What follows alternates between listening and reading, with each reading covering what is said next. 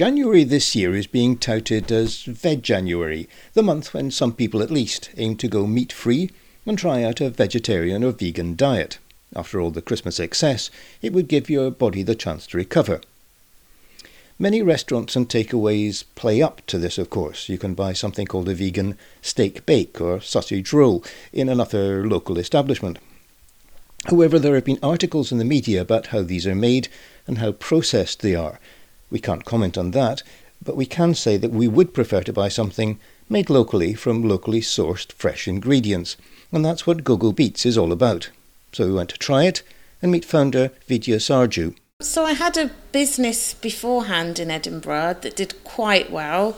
It was a cupcake business and we had two shops and wholesalers and we were a bakery and we just got too big, I think, and I kind of lost I lost the focus on what we were doing, and I, I really like to invest in the people that I have working for me, and I couldn't really sort of support them. And, you know, after seven years, I just got a bit bored of it and wanted a new challenge. So, you know, sold that two years ago, and that's still up and running, which is great. I moved to Portobello, so I've been here for about two years. And this place came up, and I thought, you know what, I'm going to just try something new because I really missed my shop. It was like my baby. So now this is my second baby. The other one's grown up and gone away. so you have decided to set up right on the crossroads, which is in many respects a very appropriate place. You should actually get a lot of passing trade. I should, in theory. but you've only been going a week, so presumably that it takes time for you to get known it will do, and I get the feeling around here people are very suspicious. They're not they're not really quite sure yet what we're about and what we're doing and yeah, it's going to take time, but I'm a good marketeer. I've got a few tricks up my sleeve, so let's wait and see.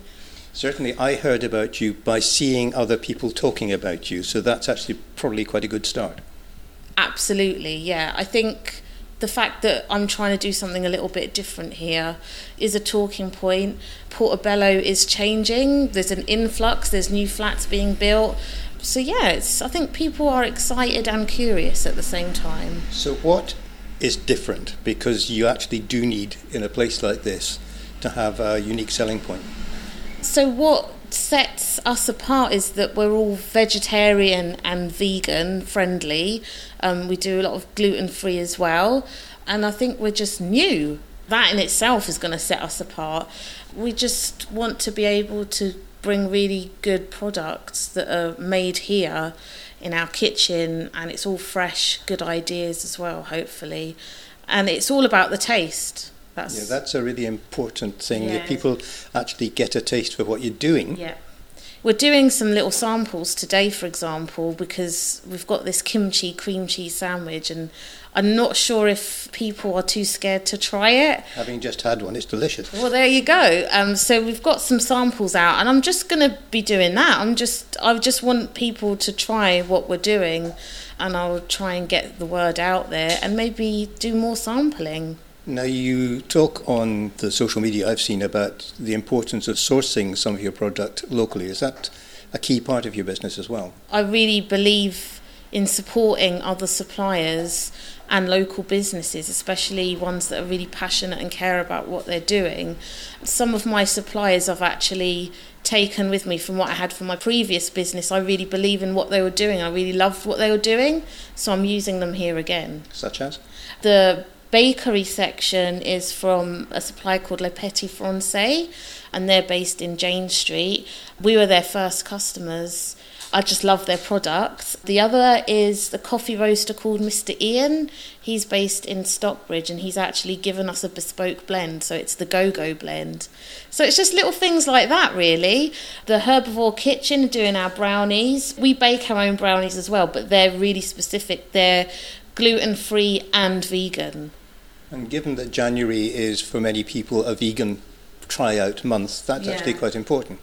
Absolutely, and I just I don't want people to come in and go, "Oh, it's vegan," because it's got a bit of a good rep and a bad rep. It just all has to taste good. That's all I'm caring about at the moment. So, give me a clue about the menu, for example. Uh, Is it the same every day or do you vary it? We're going to change it up because I think people do get bored of eating the same things. And if you're working, you're going to get sick of seeing the same things as well. So I'm all about like seasonality, changing it up, trying new things. You know, if it doesn't sell, let's try something else. If it sells, great. I've got a really big kitchen back there that I've kitted out sensibly. So, you know, I'm going to be offering our services for sort of catering, street food stuff. That's the whole reason I took this place on was because of that kitchen. So the front of the shop is going to basically pay the bills and then out the back is for me to get experimental and just spread the word and do more things, more foodie things.